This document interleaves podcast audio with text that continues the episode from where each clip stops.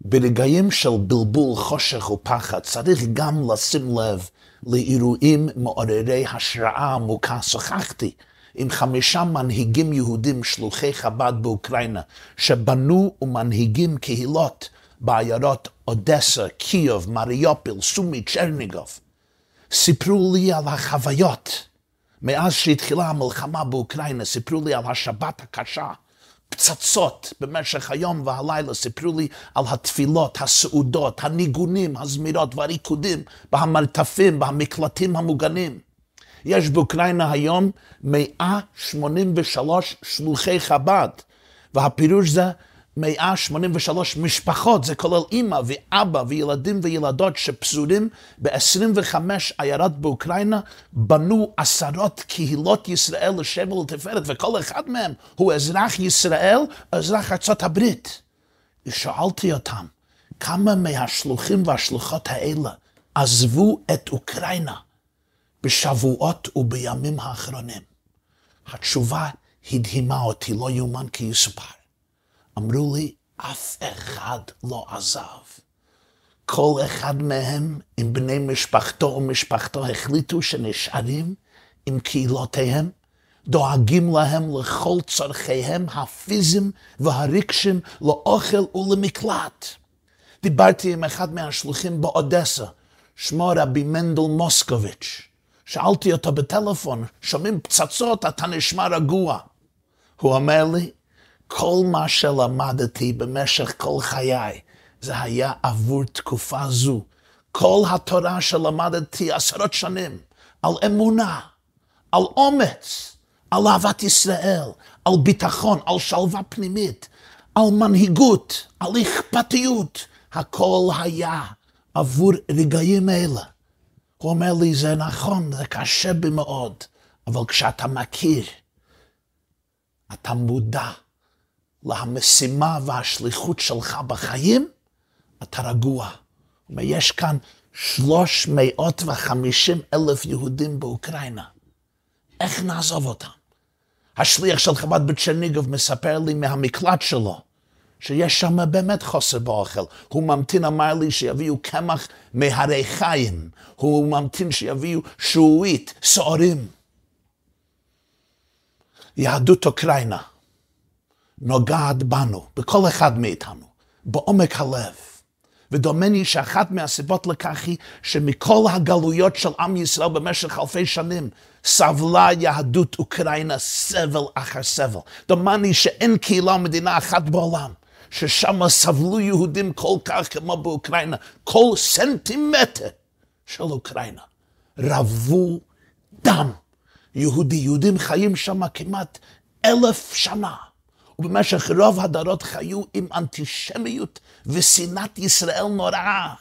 כבר במאה ה-שבע עשרה היו הפוגרומים המפורסמים, המפורסמים הנוראים, האכזרים של בוגדן חמלנצקי באוקראינה, גזירות תח ותת, אלף שש מאות ארבעים וארבע, אלף שש מאות ארבעים ותשע, רצחו מאתיים או שלוש מאות אלף יהודים. היו הפרעות של תרח"ח, אלף שבע מאות שישים ותשע, היו הפרעות של אלף שמונה מאות שמונים ואחת, אלף שמונה מאות שמונים ואחת, לאחרי שהרגו הצאר אלכסנדר השני. היו הפוגרומים האכזרים לאחרי המהפכה הבולשוויקית. בתרע"ז, אלף תשע מאות שבע עשרה, במלחמת האזרחים, נהרגו באוקראינה מאה אלף יהודים. לפני השואה היו באוקראינה כמעט, כמעט שתי מיליון וחצי יהודים. מיליון וחצי מהם נרצחו על ידי הנאצים, על ידי האיינזצגרופס שהגיעו, הלכו מעיר לעיר, מעיירה לעיירה, מכפר לכפר, אספו כל היהודים, זקנים ונשים, אנשים וטף, פעוטים, תינוקים ותינוקות, ירו בהם והשלחו אותם, הגופות הקדושות שלהם, בבור. מיליון מיהודי אוקראינה ניצלו, ברחו, ניצלו. הרבה מהם חזרו לאחרי מלחמת העולם השנייה, אבל אחר כך סבלו מעשרות שנים של הדיכוי הקומוניסטי. רובם נאלצו להחביא את יהדותם לגמרי. ומאידך, מאוקראינה יצא אור גדול כל כך. ענקי הרוח, גדולי הדורות של עם ישראל, גם נולדו וגדלו ויצאו מאוקראינה. אנשים ונשפים שהשפיעו על עם היהודי לדורותיהם, שני מאורות הגדולים של עם ישראל, שהאירו את עם ישראל ושינו את העולם, גם נולדו באוקראינה. רבי ישראל בעל שם טוב, שנולד בסוף מאה ה-שבע עשרה, נולד וגדל באוקראינה. אוקראינה הוא ערש החסידות, גדולי ומורי החסידות שהפיעו רוח חיים חדש בעם היהודי. זה בצבץ, זה צמח מאוקראינה. הבעל שם טוב, תלמידו המגיד ממזריץ באוקראינה, נכדו רבי נחמן מברסלב, ברסלב באוקראינה, והוא נקבר באומן באוקראינה, ועוד הרבה צדיקים וקדושים, בעלי רוח, ליבות טהורות, נשמות גדולות.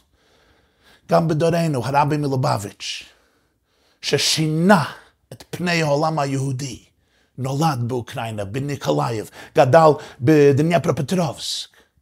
הבעל שם טוב והרבי, הרבי מליובאוויטש, שני מורות הגדולים, היה בהם צד השווה, חזק, לאחרי אלפי שנות גלות, אלפי שנות חושך ועלטה ובלבול, הפיחו רוח של תקווה ואומץ בתוך העם התשוש והמדוכא.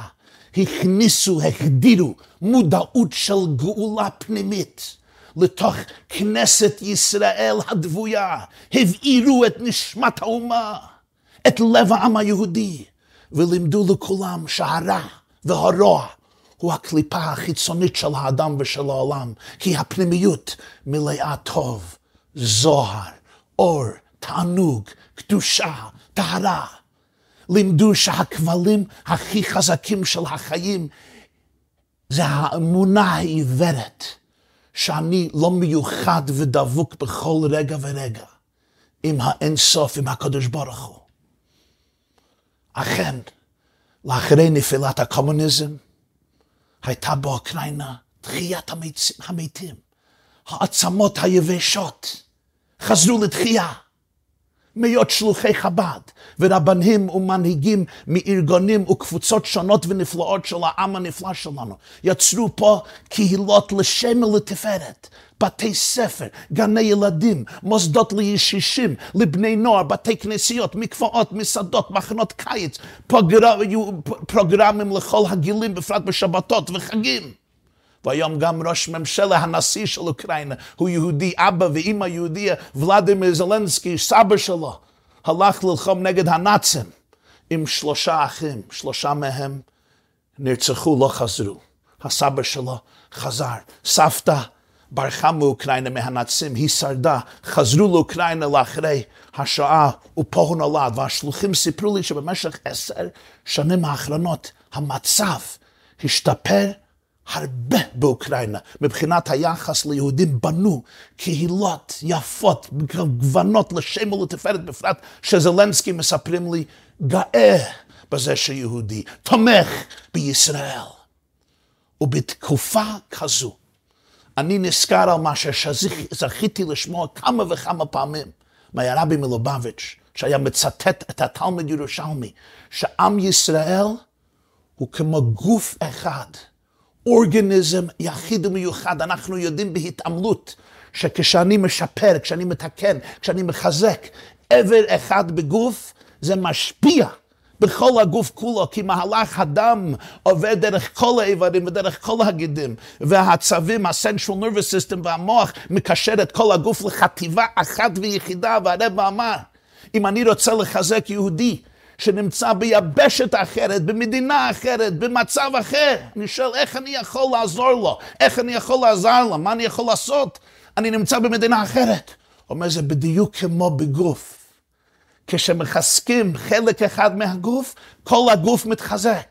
כשאנחנו, היום, if we empower ourselves, אנחנו מתחזקים, אנחנו מתחזקים בתפילה, בלימוד התורה, בקיום המצוות, במעשים טובים, באהבת ישראל, באחדות ישראל.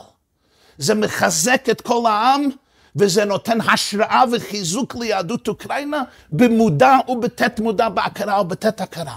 וכמובן, זה הזמן לתמוך, לתמוך ברוחניות, ולתמוך כספית בגשמיות לשלוש מאות וחמישים אלף אחינו ואחיותינו, שנמצאים במצב קשה זו באוקראינה.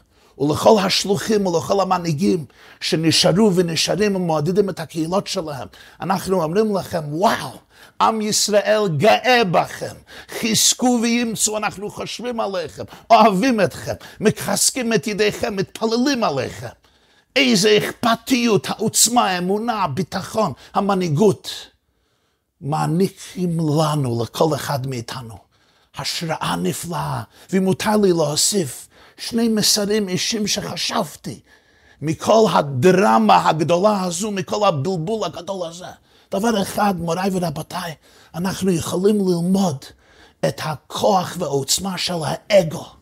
מה שהאגו האנושי יכול לעשות אם הוא לא מושלט ממודעות עמוקה, רוחנית, מוסרית וטובה יותר, בשם האגו המנופץ. בן אדם שלכאורה הוא חכם יכול לעשות טעות נוראה כזו. ודבר שני, אני רוצה להגיד לכם, אחי ואחיותי היקרים, כבר עשרות שנים שמנהיגים גדולים ופרופסורים גדולים והוגי גדולים אומרים לממשלת ישראל, תוותרו, תוותרו, אפילו אם יש סיכון, אל תדאגו, אל תפחדו, יש מדינות נאורות דמוקרטיות בעולם שיבואו לעזור לכם. יש אמריקה, יש United Nations, אום, יש אירופה, יש עיתונות, יש תקשורת.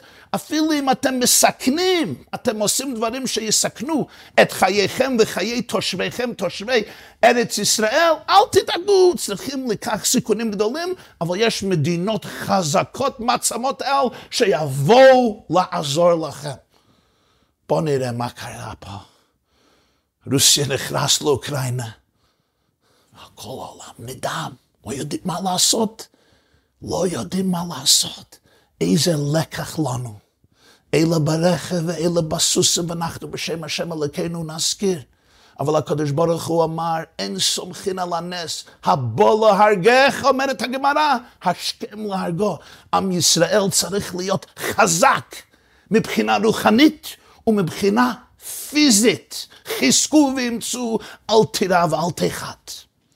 רציתי לסיים עם סיפור, ששמעתי מבעל הסיפור, יהודי ישיש, יהודי יקר, תלמיד חכם רב, שמו הרב רבי ניסן מנגל. הוא היה ילד בן ארבע עשרה באוישוויץ.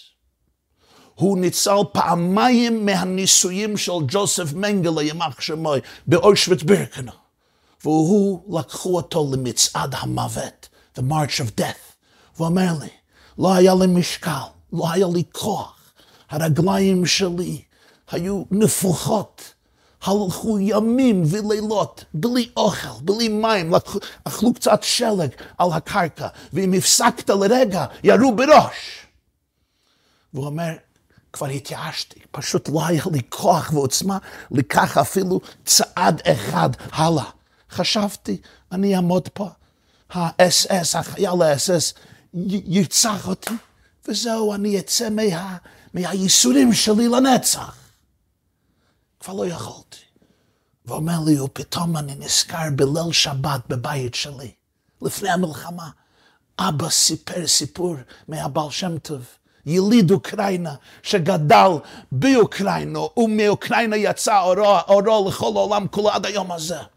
ואבא היה מספר סיפור זה על הבעל שם טוב. שם דבר היה גר במז'יבוז', עיירה קטנה באוקראינה. ופעם הגיע אליו יהודי לבקר את הבעל שם טוב, נשאר שם כמה ימים, והגיע מכתב שאשתו מתחילה לפתח חבלי לידה. הוא נכנס לבעל שם טוב לבקש ברכתו, והבעל שם טוב אמר לו, עכשיו תחזור מיד הביתה, אשתך זקוקה לך ברגעים כאלה, אתה צריך להיות אצלה, לא אצלי. וזה אומר, רבא, אני אצא מחר בבוקר, עכשיו לילה. הוא אומר, לא, לא, לא, תצא מיד עכשיו שתוכל להיות בבית, בהקדם הכי אפשרי. הוא אומר, רב, אני צריך לעבור ביער, ויש שם אולי ליסטים. אני חושש, אני מפחד ללך לבד. אומר לו, הבעל שם טוב ביידיש, אייד גייט קיימל נשתלן. יהודי אף פעם לא הולך בודד, לבד, יחידי. אלוקים הולך ביחד איתו, אוחז את ידו, לך!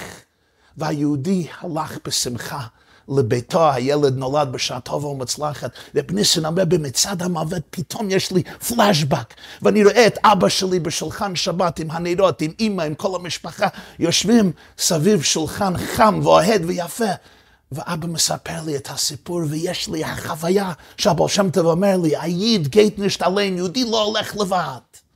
זה נתן לי איזה כוח ועוצמה, והמשכתי לצעוד. היום הוא חי לאריכות ימים ושנים טובות, בנה משפחה לשם ולתפארת בו, פה בארצות הברית. וזה נכון ביחס לכל אחד ואחד מאיתנו במצב הזה, בלשון של דוד המלך. גם כי אילך בגי צלמוות, לא יירא רע, כי אתה עמדי, עם עסק שמיים שם אתה, ואציע שאול הינקה. בכל רגע ורגע, אלוקים אוחז בידו של כל אחד ואחד מאיתנו, וכל אחד ואחד מאחינו ומאחיותינו באוקראינה. זה הזמן למנהיגות, זה זמן לחישול, לחיזוק, לחיזוק האמונה, לחיזוק הביטחון, לחיזוק האחווה היהודית, האהבה שהיא למעלה מכל מגבלות ומכל גבולים, היא למעלה ממגבלות של זמן ומגבלות של מקום, להתאחד יחד עד להרגע הגדול. כפי שהנביא ישעיהו הנביא אומר, ובדויי אדוני ישובון, ובאו ציון ברינה, ושמחת עולם על ראשם, ששון ושמחה ישיגו, ונשאו יגון והנחה במהרה בימינו, אמן ואמן.